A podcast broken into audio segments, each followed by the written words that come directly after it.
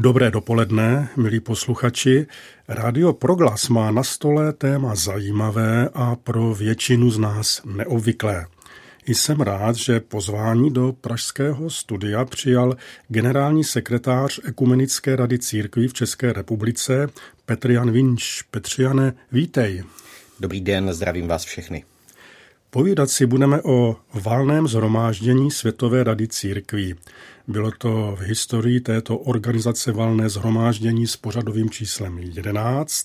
Konalo se v německém Karlsruhe letos na přelomu srpna a září. Petr Jan Vinč se ho účastnil, byl přitom.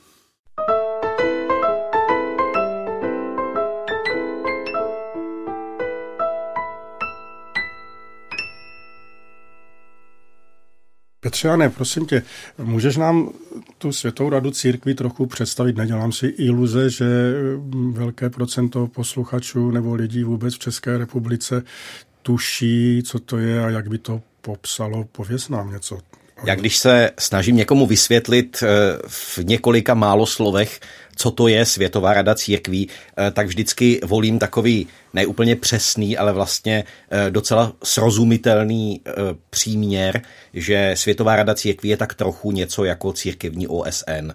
Je to celosvětové schromáždění křesťanských církví, které je reprezentováno tedy svými delegáty, které se schází pravidelně, má různé orgány, které jsou průběžně činné a které se věnují ekumenické spolupráci, tedy spolupráci mezi jednotlivými církvemi.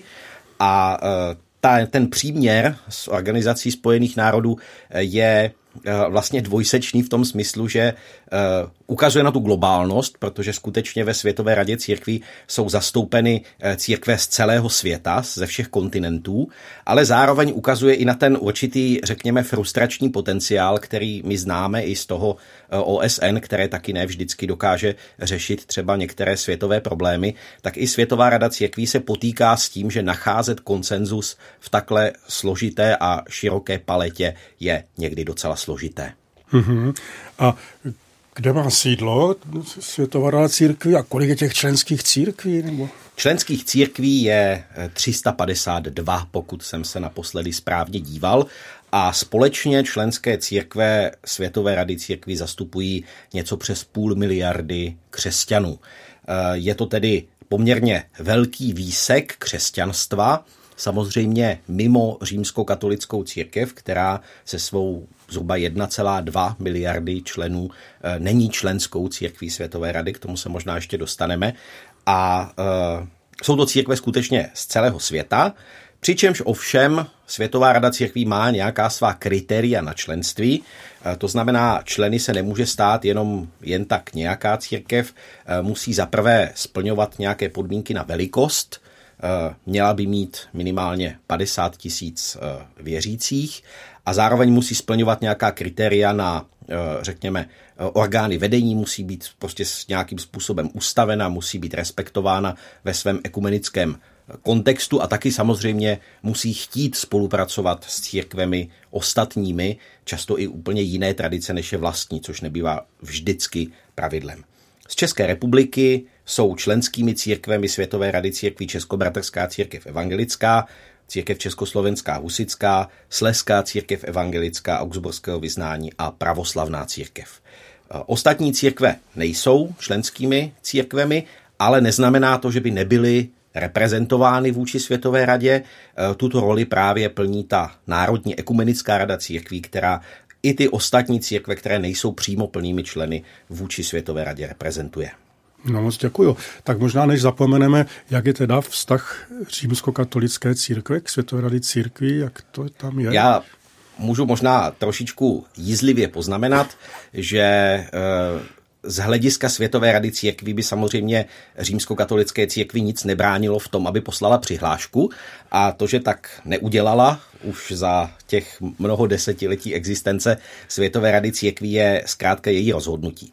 Ono to, nutno říct, samozřejmě vyplývá z nějakého historického kontextu. Světová rada církví vznikla po druhé světové válce a vznikla do určité míry jako taková protiváha těch neřímskokatolických církví vůči té největší římskokatolické. Když se podíváme na členskou základnu Světové rady církví, tak tam máme takových několik velkých bloků. Máme tam ten blok pravoslavný, eh, který je složený jak z těch východních pravoslavných, tak z těch takzvaných orientálních pravoslavných, což jsou takové církve, jako je koptská nebo asyrská církev východu, etiopská církev a podobně, pro nás poměrně exotické, eh, exotické křesťanské útvary. Potom je tam eh, ten anglikánský blok, který je taky veliký. Eh, společně vlastně pravoslaví a anglikánská církev jsou vlastně ta druhá a třetí největší konfesní rodina na světě. A pak jsou tam, pak jsou tam různé bloky luterské, reformované, a dalších, dalších vlastně křesťanských denominací, včetně, eh, včetně letničních, kteří eh, do toho procesu přibývají teprve relativně nedávno, protože eh, řada letničních církví dlouhou dobu byla k ekumeně relativně zdrženlivá a to se v posledních desetiletích mění. Takže na začátku Světová rada církví byla jakousi protiváhou, protiváhou vůči římskokatolické církvi, někdy i v tom konstruktivním slova smyslu, že vedla s římskokatolickou církví dialog. No a pak samozřejmě je třeba říct, že eh, kdyby římskokatolická církev vstoupila do Světové rady, eh, tak bude prostě jednou z těch 350 církví a to jí asi eh, nevyhovuje. Děkujem za ten přehled. A teď k tomu Karlsruhe, jak si to můžeme představit? Kolik se vás vlastně sešlo, kolik bylo delegátů, předpokládám mnoho pozorovatelů, na to asi nějaká jedna místnost nestačí. Kde se to konalo, jak to vypadalo? Představte si to nechci říkat festiák, ale představte si to prostě jako takový církevní veletrh, spojený tedy i s nějakým takovým plenárním jednáním a zasedáním. Eh, těch eh, lidí, kteří přijíždějí na válné schromáždění Světové rady církví, bývá tak kolem 4 nebo 5 tisíc. Eh, jsou to v první řadě tedy delegáti těch členských církví, kterých, jak řečeno, už je 350, přičemž podle velikosti a podle významu má církev jednoho a nebo někdy i více delegátů. A pak samozřejmě ty větší a významnější církve Eh, a taky nutno říct bohatší církve neposílají jenom ty své delegáty, to znamená ty členy oprávněné hlasovat, ale často s nimi posílají celé týmy různých poradců, zástupců akademických institucí, zástupců charitativních institucí a podobně. Eh, takže to je takové to gro, to co, to, co vlastně tvoří to samotné valné schromáždění. A k tomu pak přibývá i to, že té skutečnosti, že se takhle na jednom místě, a to je světově opravdu unikátní, že se na jednom místě vlastně schromáždí zástupci všech křesťanských církví eh, na světě, ze všech kontinentů, tak to samozřejmě využívá celá řada organizací, zase ať už charitativních, vzdělávacích a jiných, a prezentují svoji činnost, aby eh, v rámci toho programu, který trvá téměř dva týdny, Eh, byla i příležitost na to, aby se lidé navzájem třeba poučili, co se eh, kde v křesťanském kontextu dělá eh, a načerpali třeba inspiraci třeba i z druhého konce světa. Takže je to schromáždění velice pestré. Mm, umím si představit, že zvlášť pro eh, evropské církve toto 11. valné zhromáždění bylo výhodné, protože když si mluvil o tom, že eh, církve posílají své delegáty a také teda přidružené eh, další poradce, no tak je to asi levnější poslat z Evropy do Karlsruhe než na druhý konec planety. A ještě prosím tě, Teda musel to být pěkný mumraj. E, jakou řečí se tam mluvilo? Bylo to jako ve skutcích nebo? Je to uh, skutečně tak. Uh, letošní valné schromáždění které se mimochodem koná vždycky jednou za 8 let. V současné situaci to bylo ještě o něco déle, protože se to odkládalo kvůli covidu, tak se koná v nejrůznějších částech světa. Já jsem se teď účastnil vlastně svého druhého valného schromáždění. To první, kterého jsem se účastnil, bylo v Busanu v Jižní Koreji. A Nutno říct, že samozřejmě z Prahy je to do Karlsruhe přece jenom o něco blíž než eh, do toho korejského Busanu. Na druhé straně eh, třeba to korejské jídlo eh, mě třeba vyhovuje víc než currywurst, ale to už bychom zabíhali do nějakých osobních tady dojmů. Co jsem samozřejmě chtěl říct, je to, že Světová rada církví se snaží, aby ta místa konání válného schromáždění zohledňovala právě i tu šíři členství. Je to vždycky velice prestižní záležitost, vždycky ty hostující církve to považují za velkou čest, že můžou takovéhle schromáždění u sebe konat vlastně tou jednou z těch nejvýznamnějších hostujících církví tady byla EKD, tedy eh, Německá evangelická církev, která je taky velmi prominentním členem Světové rady církví. A eh, to, že se tam, eh, to, že se tam vlastně takhle mísí nejrůznější kultury, nejrůznější jazyky, nejrůznější církevní tradice, to, to, to k tomu zkrátka patří. Tím jednacím jazykem je v principu angličtina respektive Světová rada církví má několik jednacích jazyků, němčinu, francouzštinu, nicméně z 95% se veškerá komunikace děje v angličtině. Děkuju. Ty jsi eh, mluvil o tom, že to je prestižní záležitost té hostitelské církve, to si umím představit. My jsme mohli i v našich sdělovacích prostředcích na webu eh, číst zahajovací projev pana prezidenta Spolkové republiky Německo, pana Steinmeiera. No, myslel jsem si, když jsem to četl, byl jsem potěšen, že jako nasadil lačku docela vysoko, protože někdy má člověk eh, obavu z takových zhromáždění, že to budou takové povšechné řeči, plácání po ramenou, když to trošku přeženu a kde nic tu nic. Eh, ten úvodní projev eh, naznačil, že možná v některých otázkách celosvětových půjde do tuhého. Nasadil tu lačku vysoko skutečně? Tak ono samozřejmě eh, někdy to trošku plácání po ramenou a ty relativně na první pohled prázdné řeči, nebo jak já někdy trošku s oblibou říkám, taková jako ekumeničtina, která potřebuje trošku jako eh, výkladu a aktualizace pro nějaké použití, tak to samozřejmě je. Eh, co se týče projevů eh, Franka Waltera Steinmeiera, tak ten skutečně zvedl poměrně velké vlny. Nejenom na samotném skromáždění, ale i dalece mimo něj. Tady je třeba říct, že válné schromáždění zase nes, ne, nesestává jenom z těch delegátů, ale zve si různé reprezentanty, buď třeba reprezentanty dalších eh, ekumenických nebo mezináboženských organizací, takže takto vystoupili třeba i zástupci židovských nebo muslimských organizací, anebo i zástupce tedy toho politického života, který nějakým způsobem eh, jsou zváni k tomu, aby hovořili o tom, co se bezprostředně dotýká lidí, občanů a tedy i lidí věřících. A německý prezident eh, byl tady pozván a jedním z hlavních témat, které si zvolil pro ten svůj projev, eh, byla situace války na Ukrajině. A to prosím, eh, to si myslím, že je potřeba zdůraznit, aby si to posluchači uvědomili v situaci, kdy v sále seděla velmi početná delegace zástupců Ruské pravoslavné církve Moskevského patriarchátu, tedy zástupců té církve, jejíž nejvyšší představitel eh, veřejně, verbálně podporuje Putinovu agresi proti Ukrajině. A Frank Walter Steinmeier v tom svém projevu eh, toto velmi silně tematizoval. A já bych si možná, jestli můžu dovolil, citovat kousek z toho jeho projevu. Kdy říká, dnes jsou zde také zástupci ruské pravoslavné církve. To, že tu jsou, není v dnešní době vůbec samozřejmostí. Od tohoto schromáždění očekávám, že nebudou ušetřeni pravdy o této brutální válce a kritiky role jejich církevního vedení. Ano, vždycky jde o budování mostů mezi křesťany. To je a zůstává jedním z našich nejdůležitějších úkolů. Stavba mostu ale vyžaduje ochotu na obou stranách řeky. Žádný most nelze postavit, pokud jedna strana strhává jeho podpůrné pilíře. Ale musí být přece alespoň dialog, zaznělo tady před schromážděním. Ano, ale dialog není samoučelný. Takže slyšíte, že to jsou jako slova, která těla opravdu do živého a taky tak byla přijata.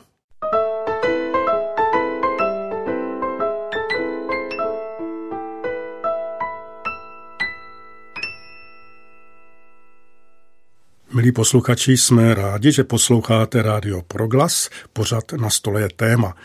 To dnešní se týká válného zhromáždění Světové rady církví v německém Karlsruhe na přelomu letošního srpna a září, kterého se mimo jiných účastnil také Petr Jan Vinč, generální sekretář Ekumenické rady církví v České republice a právě on je naším hostem.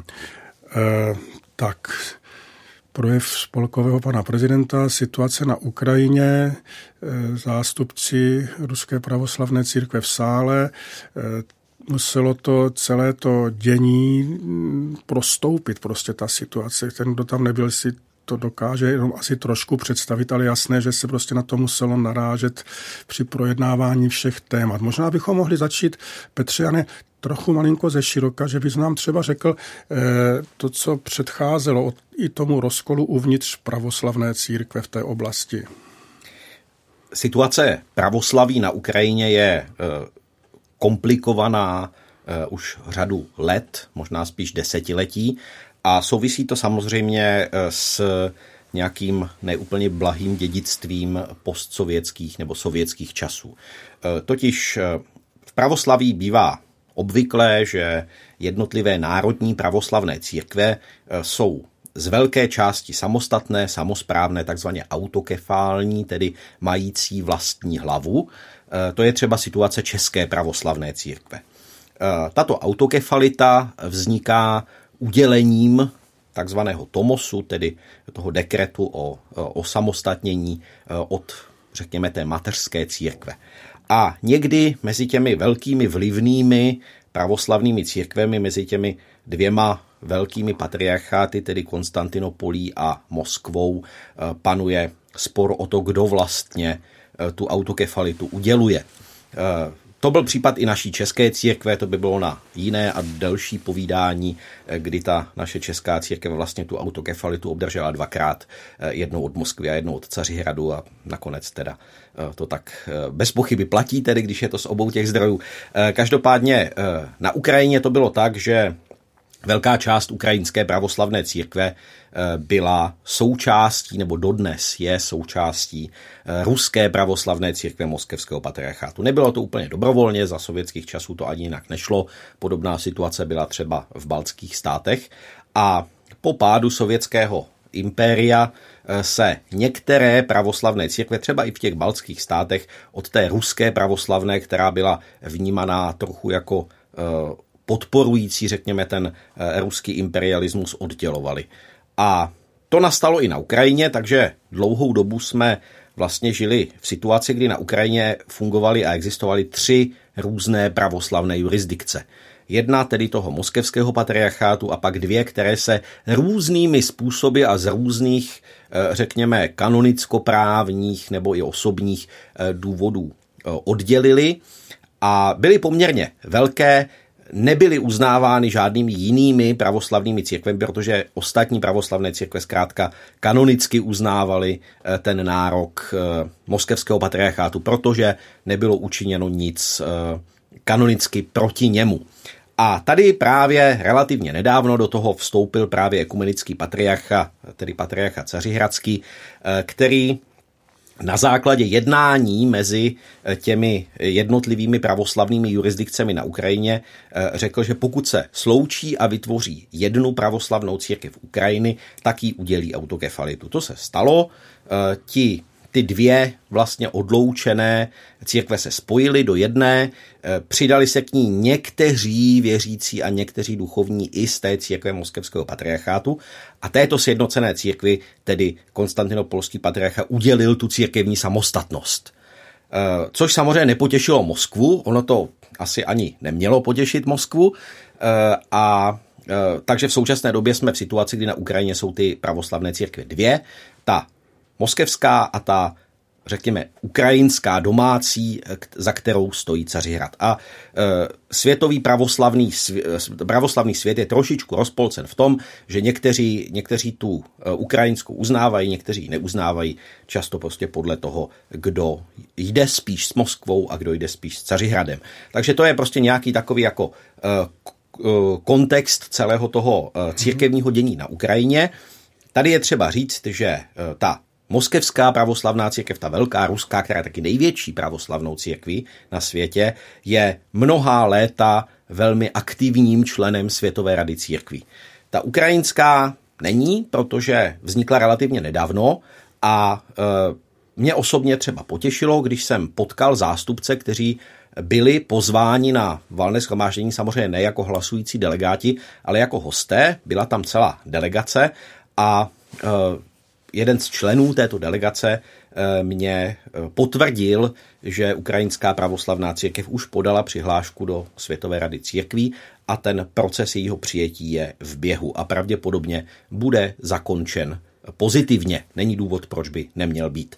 K tomu je třeba říct, že Světová rada církví tím, jak je širokým grémiem, eh, tak samozřejmě v ní jsou eh, členy i církve, které třeba navzájem na sebe jako dost nevraží. To není jenom otázka pravoslaví, takových různých církevních rozdělení je na světě mnoho a eh, není to něco, co by bylo překážkou členství. Mhm. Děkujem. Tak se pojďme vrátit do Karlsruhe. Jak to teda Eh, jak to tam vypadalo? Jak reagovali třeba v tom sále přítomní delegáti Ruské pravoslavné církve? Měl si možnost třeba s nimi potom v kuloáru mluvit? Spíš byli otevření, vyhledávali setkání nebo, nebo se semkli a opustili rychle prostor? Těch možností je mnoho. Jak si to můžeme představit? Můj dojem eh, z toho byl takový dvojaký. Eh, na jedné straně bylo dost patrné, že ta delegace Ruské pravoslavné církve je eh, poměrně izolovaná. Eh, I dokument, který valné schromáždění schválilo, který se týká válce, války na Ukrajině, obsahuje některé kritické poznámky, jakkoliv je zdaleka není tak ostrý, jako byl ten projev německého prezidenta. Odsuzuje nezákonnou a neospravedlnitelnou válku na Ukrajině, odsuzuje, a to si myslím, že je velmi specifický cílené na některé představitele Ruské pravoslavné církve, odsuzuje zneužívání náboženského jazyka a autority k, osp- k ospravedlňování ozbrojené agrese a nenávisti. To je asi to nejsilnější, co se do toho dokumentu dostalo. Ono v tom návrhu byly ještě různé další takové jako uh, úderné věci a ty pak možná do, domnívám se, že i na řekněme, nějaký zákulisní lobbying té ruské delegace z toho dokumentu postupně vypadly. Takže na jednu stranu, na jednu stranu ta uh, ruská delegace byla aktivně konfrontována uh, s tím, že uh, mnoho zástupců církví nepovažuje v pořádku, za, v, za v pořádku to, když její nejvyšší představitel aktivně, aktivně legitimizuje tu vražednou agresi prezidenta Putina proti Ukrajině a jejímu lidu. Na straně druhé, a to byla to byl vlastně pro mě jeden z jako z nejsilnějších zážitků eh, toho schromáždění. Eh, jsem si taky uvědomil, že eh, válka na Ukrajině je hodně evropskou záležitostí.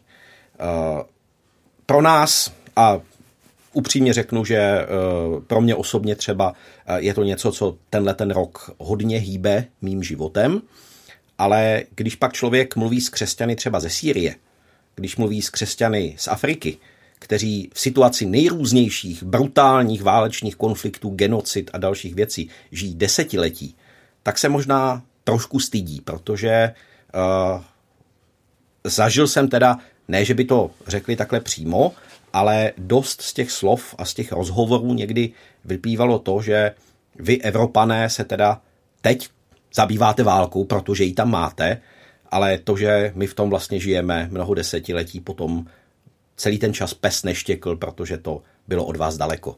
Eh, to jsem si uvědomil, že, že tak jako možná opravdu je a že ta evropská zahleděnost nebo euroamerická zahleděnost na ten vlastní pupek, který teda teď, teď dostává tu ránu tím, že máme válku vlastně velice blízko nás, že to je něco, co bychom měli sami reflektovat a uvědomit si, že podobné hrůzné události se dějí po celém světě a i ty si zaslouží naši pozornost.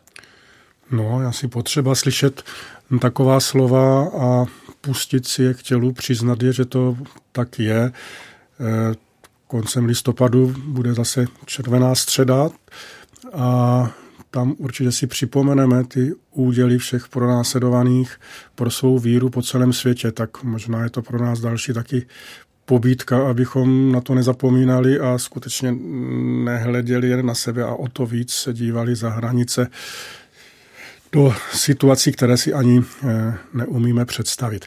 Ještě malinko, už toho necháme, té Ukrajiny, ale eh, té ruské delegace, tak eh, možná mějí malinko líto v něčem. Jo? Když si představím, jak to bylo před rokem 89, jak naše delegace vyjížděly na velmi podobná setkání A to přece nebyli všecko jenom lidé, kteří byli e, zavázáni e, režimu a kteří s ním spolupracovali. Bylo tam taky mnoho těch, kteří by rádi dali signál, že oficiálně musí mluvit tímto způsobem ale eh, nějakou tichou poštou samozřejmě se bojí toho, že ten druhý práskne, je to složité.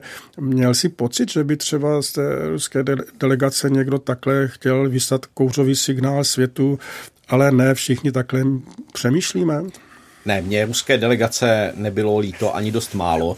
Eh, Ruskou delegaci eh, vedl, eh, vedl zástupce toho úřadu pro zahraniční styky moskevského patriarchátu, tedy takový v úvozovkách minister zahraničí patriarchy Kirila a celá ta delegace byla složena tím jazykem jaksi předchozího režimu, bychom řekli, z prověřených kádrů. Takže tam určitě jako žádný disent nebyl a i v těch veřejných prohlášeních, které ta moskevská delegace prezentovala, tak bylo jasné, že jako stojí za těmi východisky, východisky svého patriarchy a že vlastně se snaží nějakým způsobem co nejvíc minimalizovat nějaká negativní prohlášení ekumenické rady církví k té situaci na Ukrajině. Tady je třeba ještě říct jednu věc, že a já se zase dostanu k té jako analogii s, s, tou, s tou organizací Spojených národů. Eh, v Světové radě církví je systém hlasování takzvaný konsenzuální, eh, což znamená, že není možné přijmout žádné prohlášení, pokud se kterákoliv z členských církví postaví proti. Musí být buď pro, anebo se zdržet. Eh, čili jestliže v Radě bezpečnosti OSN máme několik členů, kteří mají právo veta, Eh, tak eh, na jednání Světové rady církví má prakticky právo veta každá z těch 350 plus církví, včetně tedy samozřejmě té ruské pravoslavné. Takže i to, že ten dokument, který byl k, k válce na Ukrajině nakonec přijatý, je takový eh, na první čtení, řekněme, relativně bezzubý, vychází, vychází do určité míry i z tohohle, z toho způsobu hlasování. Když se ten dokument schvaloval i s těmi tedy kritickými poznámkami, eh, jakkoliv tedy z něj některé kritické poznámky nakonec vypadly před tím posledním schválením, tak jsem si velice dobře všímal, jak se zachová ruská delegace a nehlasovali, zdrželi se.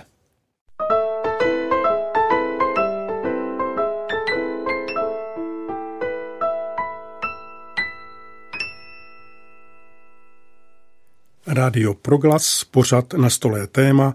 To dnešní se týká válného zhromáždění Světové rady církví v německém Karlsruhe.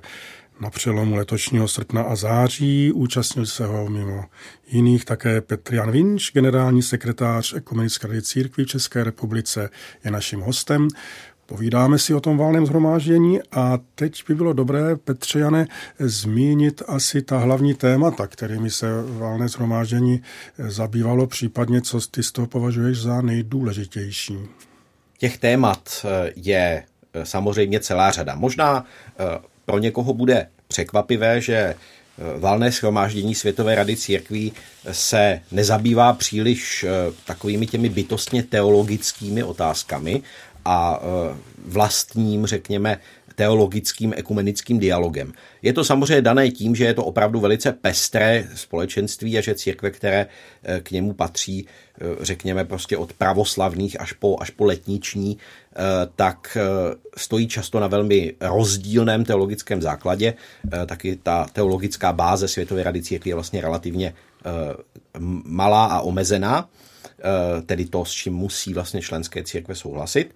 A ten teologický dialog se spíš vede v bilaterálních dialozích.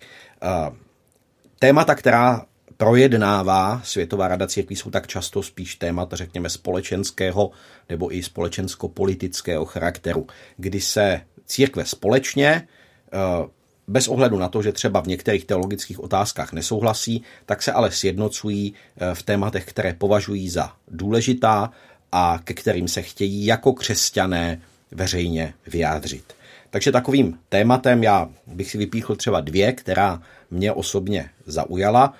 E, takovým tématem e, je třeba otázka e, míru na Blízkém východě nebo otázka ekologie a změn klimatu a dopadů, které, které změny klimatu mají na různé části světa.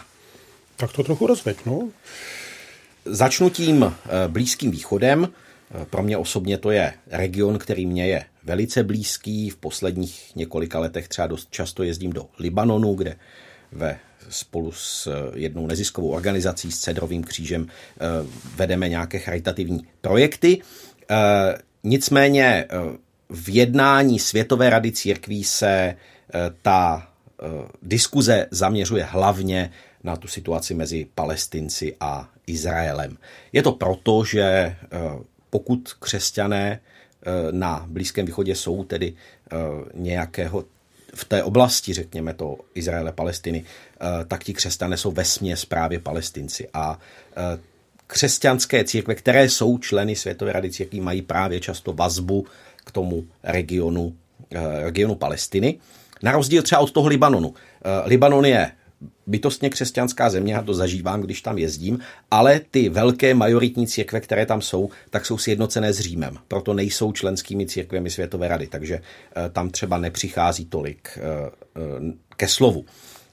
Palestina, částečně Sýrie, samozřejmě to je něco, co se dotýká celého toho regionu, ale ten fokus na, na Palestinu je poměrně veliký. Taky nutno říct, a to je možná taková moje jako trošku kritická poznámka, že Světová rada církví dlouhodobě eh, zastává eh, pro palestinské názory, které někdy jsou možná až jako zahranu toho, co mně přijde komfortní. Nebo i zahranu toho, co třeba přijde komfortní některým dalším velkým evropským církvím, jako je třeba německá EKD. Konečně to na tom uh, válném schromáždění taky zaznělo, uh, když v jednom z těch dokumentů, který se schvaloval, byla řeč o tom, uh, zda je možné Izrael označit za režim podporující apartheid vůči palestincům, tak tam nad tím vznikla velice kritická diskuze právě mezi tedy těmi zástupci církví mimoevropských zejména, kteří stáli na straně toho tvrdého kritického výroku proti Izraeli a na straně, řekněme, evropských církví, které eh, třeba zastávali to, že není možné to takto paušalizovat. Toliko, eh, toliko k situaci na Blízkém východě. Světová rada církví mimochodem má i svůj vlastní program, eh, který působí přímo v tom regionu a který se snaží nějakým způsobem deeskalovat ten konflikt, ale to by bylo zase na jiné a další povídání. To druhé téma, které mě tam velmi silně zaujalo, eh, bylo eh, téma změny klimatu a obecně těch eh, ekologických nebo environmentálních témat. Já vždycky tak trošku zase kriticky nebo sebekriticky říkám, že jakkoliv tady u nás v Evropě je to téma, které třeba v posledním desetiletí se dostává víc a víc do popředí, tak je to pro nás pořád trošku kavárenská diskuze. Eh, bavíme se o tom, ale vlastně se nás to nějak jako úplně bezprostředně netýká. Naproti tomu, a to byl zase jeden z takových jako velmi silných zážitků tohodle valného schromáždění, tam jsou zástupci církví, regionů, kterých se to týká velmi bezprostředně až existenciálně. Vzpomínám na jeden moment, který se mě velmi silně dotknul, eh, kdy tam vystupovala paní nebo slečna eh, z nějakého církevního společenství z Oceánie, a e, zcela bez jakýchkoliv jako příkras říkala, že teď tady jako re, reprezentuje svoji církev a ten svůj jako ostrov, který je, který je jejím domovem, kde se narodila, kde vyrostla a až za 8 let bude další valné schromáždění, které bude možná někde v Africe, tak vlastně neví, jestli bude ještě moc reprezentovat ten svůj ostrov, protože neví, jestli ten ostrov ještě vůbec bude. Jestli se už nepotopí do moře, Eh, spolu s tím, jak eh, stoupá z důvodu eh, klimatických změn hladina oceánu. Tak to byl takový jako velice silný, velice silný důraz, nebo velice silný moment, protože musíme si opravdu uvědomit, a je to trošičku podobné, jako co jsem říkal s tou válkou, že jsou lidé na světě, kteří žijí desetiletí v situaci různých válečných konfliktů, v situaci různých etnických tenzí a podobně a my si to někdy prostě nedokážeme představit. A když jsme s tím nějakým způsobem bezprostředně konfrontováni, tak jsme šokováni. A myslím si, že i ta otázka změn klimatu je trošku v tomhle podobná, že nás se to zatím nijak zvlášť netýká. Dobře, jsme občas šokováni, když prostě dojde k nějakým jako klimatickým uh, událostem, na které nejsme zvyklí, prostě přijde tornádo třeba nebo něco takového, tak to nás šokuje, ale musíme si uvědomit, že na světě je celá řada lidí, kteří prostě žijí v situaci, kdy se jich bezprostředně změna klimatu existenciálně dotýká, ať už je to vzrůstající hladina moří, ať už je to eh, třeba postupující dezertifikace v Africe, která ubírá tu obdělavatelnou půdu, eh, která vlastně eh, ohrožuje zásoby pitné nebo konečně i jakékoliv jiné vody a podobně. Takže i to je, myslím, jedním z těch bodů, Eh, takového setkání velkého globálního, že tam člověk se může konfrontovat i s touhletou živou, nelíčenou, nesprostředkovanou, ale bezprostřední zkušeností lidí z jiných krajin světa a přiváží si o tamtuť mnoho co k zamyšlení. A jak se třeba ta problematika ekologie promítne do, eh, do nějakých výsledků, nebo s čím se odjíždí? Je to to, co spověděl, je důležité. Kdyby se to každého delegáta eh, evropského, řekněme, nebo eh, jiného kontinentu, který nežije v té krizi, dotklo a on doma působil potom nějak ke změně, no tak už to bude důležité. Ale předpokládám, že eh, se něco objevilo v nějakém dokumentu, ale teďka jak se s tím dokumentem naloží? No to někam tak. přijde, vysí to na webu, je to tam napsané, no a co z toho? Tak a to je, to je samozřejmě jedna z těch slabin, Eh, Světové rady církví, eh, a to je to, že ty dokumenty, které přijímá a schvaluje, i z toho důvodu, že musí prostě eh, být schvalovány tím, tím koncenzuálním procesem, tak ty dokumenty jsou často takové jako velmi diplomatické, často velmi obecné a někdo by možná, někdo by možná řekl i trošku plitké já říkám, že to je trošku taková ta ekumeničtina, že to je, hmm. ten, že to je ten specifický jazyk toho ekumenického grémia. Není to jenom otázka Světové rady církví, je to i otázka různých dalších takovýchhle velkých globálních organizací, že ty dokumenty, které e, publikují e, třeba pro laika, nejsou bezprostředně nějak jako úplně srozumitelné nebo nejsou, e, nejsou třeba nějak rozhodně jako nějaká strhující četba. E, zároveň ale ty dokumenty nejsou určené vlastně pro eh, toho laického čtenáře. Eh, není to o tom, že bychom tyhle ty dokumenty měli teď prostě rozdistribuovat do všech našich farností a číst je v neděli místo kázání. To si myslím, že by se asi nesetkal úplně s eh, úspěchem. Jsou v první řadě určené těm církevním vedením. Aby ta církevní vedení, která mají ten aparát na to těm textům rozumět a vědět, co je za nimi, a znát nejenom ten text toho konsenzuálního prohlášení, ale znát i celou tu e, diskuzi a všechno to, co vlastně k takovému prohlášení vedlo, tak je pak e, úkolem těch e, církevních vedení, aby s těmi dokumenty dále pracovali a aby je, řekněme, aktualizovali do svého vlastního prostředí, do svého vlastního socioekonomického do, do vlastní socioekonomické situace v daném koutě světa, v daném státě. Protože samozřejmě trošku, trošku jinak s takovým dokumentem, který třeba ten uh, dokument o uh, změně klimatu hovoří o tom, že jsou členské církve vyzývány k tomu, aby vytvořili a posílili prostor pro setkávání církví, aby se vzájemně podpor, pod, podporovali při začlenování klimatické spravedlnosti do všech aspektů života a práce církve. Takto formulované je to opravdu hodně obecné. A to, jakým způsobem to budeme aktualizovat a uskutečňovat, bude něco jiného v Norsku, něco jiného v České republice, něco jiného v Jižní Africe, něco jiného v Jižní Koreji třeba. Uh, takže eh, ty dokumenty Světové rady církví v tomto ohledu není možné vnímat jako nějaké definitivní Eh, vyjádření nebo vyčerpávající konstatování eh, toho, co je třeba, ale vnímat je spíš jako impuls pro všech těch 350 plus členských církví, že toto je otázka, na které záleží, toto je otázka, které je třeba se věnovat a jakým způsobem to ta církev bude dělat, to je trošku taky na její zodpovědnosti a na jejím, eh, vkladu, řekněme, vůči vlastním věřícím a vůči vlastní společnosti. Já konečně eh, trošku říkám, že to je nakonec jako s tím kázáním v kostele, protože eh, člověk, který přichází na bohoslužbu, se přeci také nemá spokojit s tím, že mu to ten farář všechno pěkně řekl, ale je jeho vlastní zodpovědností, aby pak z toho kostela vyšel a podle toho jednal. Takže eh, vnímejme ty dokumenty Světové rady církví trošku jako takové kázání k církvím, aby si ho vzali k srdci a podle něj jednali.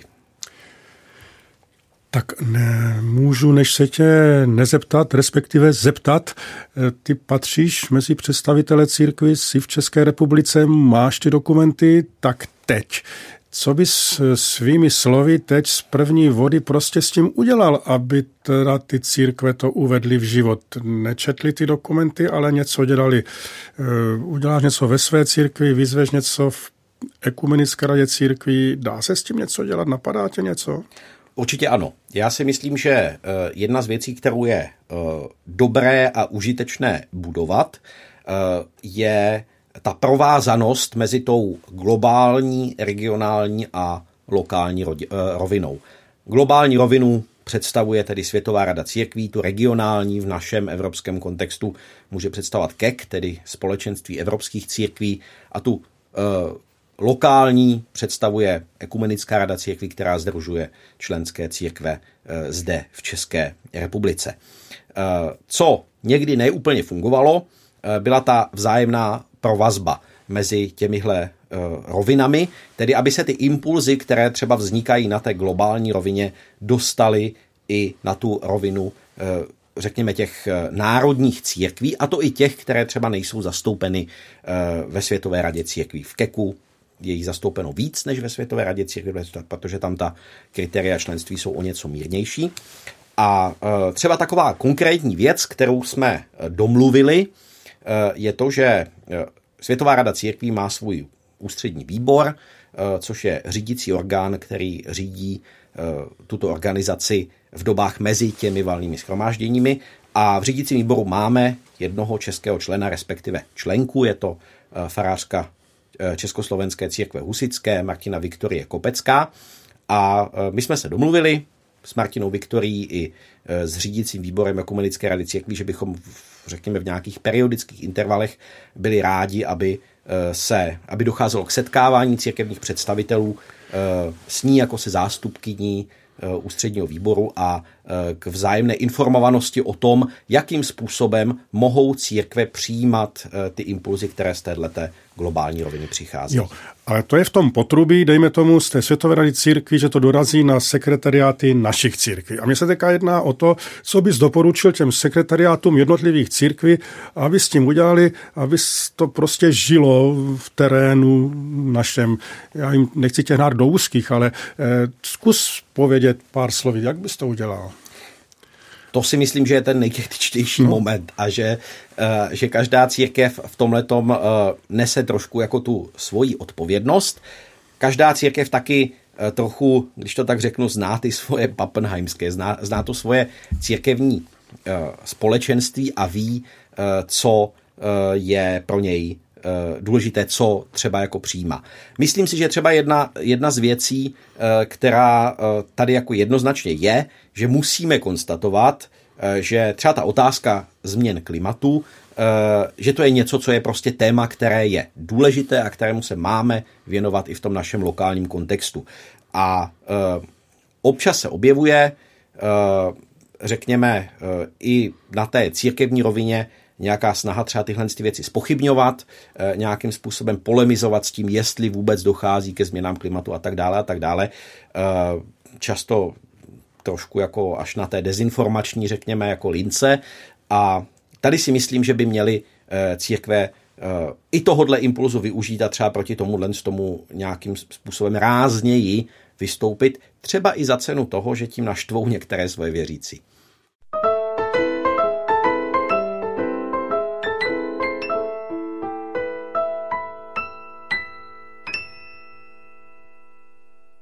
Povídání s Petrem Janem Vinšem se chýlí ke konci. Eh, Petře Jane, rychlý dotaz. Někdy v České republice naříkáme, jak těch křesťanů ubývá, že nás málo. Eh, co bys nám k tomu řekl? Nějak tě trklo něco z tím světovým zhromážděním v Karlsruhe k této problematice? Já si myslím, a řeknu to jenom tak velice telegraficky, že naříkat nemusíme, že kvantita není všechno, že jde i o tu kvalitu a pokud budeme upřímně se držet toho, co je obsahem naší víry, tak se nemusíme bát ničeho. Děkuji moc krát. Dnešní pořad na stole je téma je u konce. Děkuji Petru Janu Vinšovi z Ekumenické rady církví, že byl naším hostem. Petře, díky a naschledanou. Já moc děkuji a všechny vás zdravím a také děkuji za pozvání. I já se s vámi, milí posluchači, loučím. Pěkný den přeje Daniel Ženatý. Na stole je téma.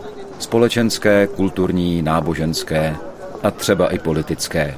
Každopádně aktuální.